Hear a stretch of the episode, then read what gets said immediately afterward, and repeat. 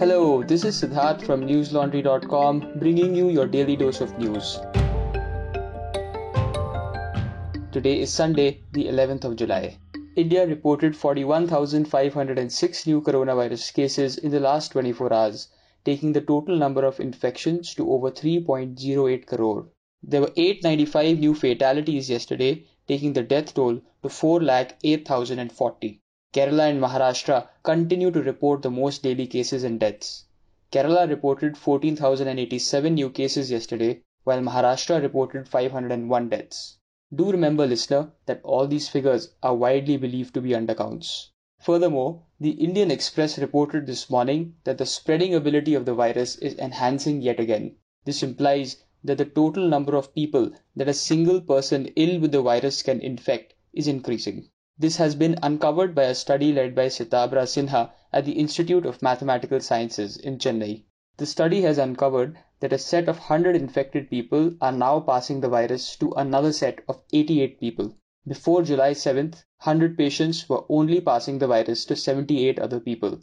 It has been flagged that this trend is likely to increase. On the vaccination front, India administered 37.23 lakh vaccines yesterday. India has administered 37.6 crore vaccines in total. However, only 5.2% of India's population remains fully vaccinated against the virus. This number has been sourced from data and statistics organization Our World in Data. In light of the influx of tourists to India's hill states, the central government has alerted 8 tourist states to maintain vigil over the enforcement of COVID norms. In a meeting headed by Union Home Secretary A.K. Bhalla and Union Health Secretary Rajesh Bhushan, officials from Goa, Himachal Pradesh, Uttarakhand, Kerala, Maharashtra, Rajasthan, Tamil Nadu and West Bengal were told to monitor their respective popular tourist destinations and follow up with contact tracing. Simultaneously, Uttarakhand's new Chief Minister Pushkar Singh Dhami made his first visit to Delhi for a meeting with Prime Minister Modi and Home Minister Amit Shah. According to the Times of India, sources have confirmed that the discussion included decisions about the incoming Char Dham and Kanwar Yatras. Dhami has issued a statement saying, I quote, "It is a matter of the faith of millions. However, people's lives should not be threatened. Saving lives is our first priority. God would not like it if people lost their lives to COVID due to the yatra." End quote. However, he has also said that the decision will ultimately be taken after discussion with neighbouring states. Uttar Pradesh Chief Minister Yogi Adityanath has already given his assent for the yatras. Now for some international COVID updates. Indonesia, the world's fourth most populous country, is in the grips of a COVID-induced oxygen crisis. Though the official data is supposed to be underreported, Indonesia has so far recorded 24,55,912 cases and over 64,000 deaths. The country has reached out to China, Singapore and Australia for aid during the oxygen shortage. 1,000 oxygen cylinders, concentrators, ventilators and other health devices have already arrived from Singapore, along with 1,000 ventilators provided by Australia. The UK has recorded its highest number of cases since 22nd January, as experts warn the situation is about to get worse. England is reporting about 410 cases per million people. This is one of the highest cases in the world per capita. While the British Prime Minister Boris Johnson has deemed July 19th as Freedom Day to mark the beginning of COVID norm relaxations, experts such as Helen Stokes of the Academy of Medical Royal Colleges has said there is a misapprehension about the date. She said, and I quote, "We all want to make sure that the public is fully aware that this pandemic is far from over, and that when the 19th comes, what we need is a responsible approach and a very cautious approach to relaxing restrictions." End quote. Covishield, the AstraZeneca vaccine produced by the Serum Institute of India, is now accepted by 15 European countries, the latest being Belgium. This will hopefully allow Indians to avail the EU's digital COVID certificate or green pass. The pass is needed for free movement across the EU during the COVID-19 pandemic.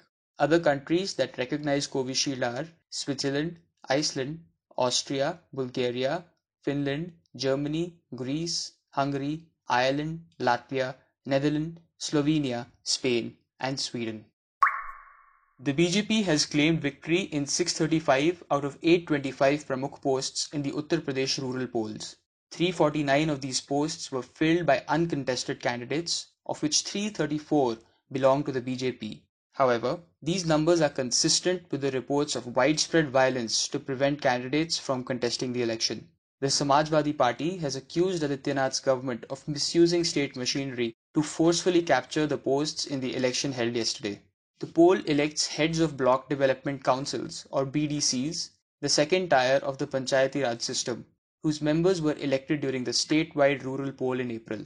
BDC members alone vote in the Pramukh election. Voting and nomination for the poll were marred by fighting and even gunshots in some districts, including Etawah, where a superintendent of police was allegedly slapped while trying to prevent a crowd of BJP supporters from breaching the barricade near a polling booth. He alleged that BJP supporters attacked the police with lathis and even brought bombs. In Unnau, a TV journalist, Krishna Tiwari, said he was slapped, manhandled and shoved around by a chief development officer while he covered the voting. He alleged he was beaten up by an IAS officer, Divyanshu Patel, and supporters of the governing party even as his camera was on. The entire incident was captured on video and widely shared on social media. There were reports of a range of attempted and successful kidnappings of BDC members.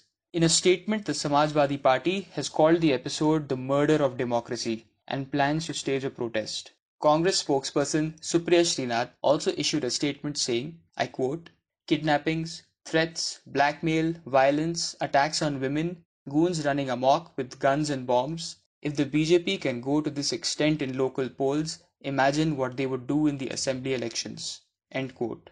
Listeners, when it comes to events of national importance, it becomes imperative to ensure that the media is non-incentivized and clean in its reporting. A major hindrance to this basic journalistic requirement is ad funding.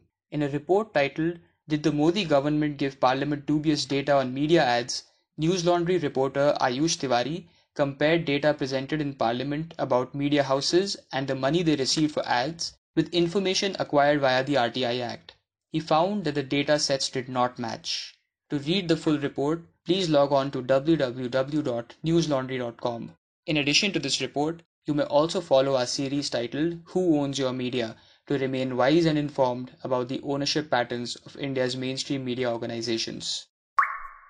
According to a draft of the proposed Uttar Pradesh Population Control Stabilization and Welfare Bill, the violation of Uttar Pradesh's two-child policy will debar anyone from contesting local body elections, from getting promotions in government jobs, and even receiving any kind of government subsidy. The bill also lists incentives for public servants who will adopt the norm. These include 2 additional increments during the entire service, maternity or paternity leave for 12 months with full salary and allowances, and 3% increase in the employer's contribution fund under National Pension Scheme.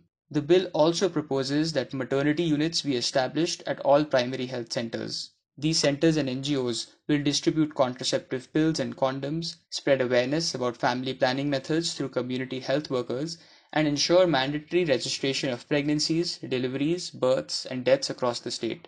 In addition to these stipulations, the bill also suggests that governments introduce a compulsory subject relating to population control in all secondary schools. According to the Press Trust of India, the draft reads, I quote, in Uttar Pradesh, there are limited ecological and economic resources at hand. It is necessary and urgent that the provision of basic necessities of human life, including affordable food, safe drinking water, decent housing, access to quality education, economic and livelihood opportunities, power and electricity for domestic consumption, and a secure living is accessible to all citizens. End quote. As reported by the Press Trust of India, suggestions have been invited from the public to improve the draft bill. July 19th is the last date for submissions. As Delhi, Madhya Pradesh and Punjab continue to wait on the precipice of monsoon, the Meteorological Department issued an orange alert for heavy rain in 5 northern districts in Kerala. These districts include Malappuram, Kozhikode, Wayanad, Kannur, and Kasaragod. The likelihood is of isolated heavy to very heavy rainfall, strengthening southwesterly winds from the Arabian Sea, and the formation of a low-pressure area in the Bay of Bengal today are expected to contribute to the southwest monsoon, which has been weak over Kerala until recently.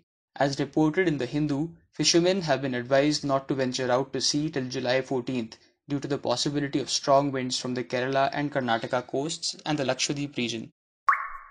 And now for some international news. As fighting continued between the Afghan security forces and the Taliban, India evacuated its personnel from the Consulate General in Kandahar as a temporary measure, the Ministry of External Affairs has said. As reported in The Hindu, Taliban fighters attacked a jail in Kandahar on Friday, which holds a large number of Taliban veterans. In other news, G20 finance ministers have agreed to levy a minimum 15% tax on multinational corporations to put an end to tax havens. A uniform tax rate has been backed by 132 countries and territories who seek to eliminate the competitive practice of offering the lowest tax rate. The details for the negotiation are likely to be finalized during the next G20 meet in October 2021.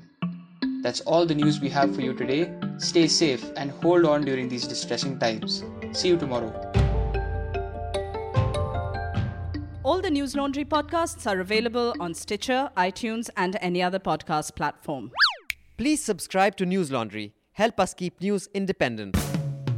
To catch all our podcasts on news, pop culture, current affairs and sport, visit newslaundry.com. Follow us on Facebook, Twitter and Instagram and subscribe to our YouTube channel.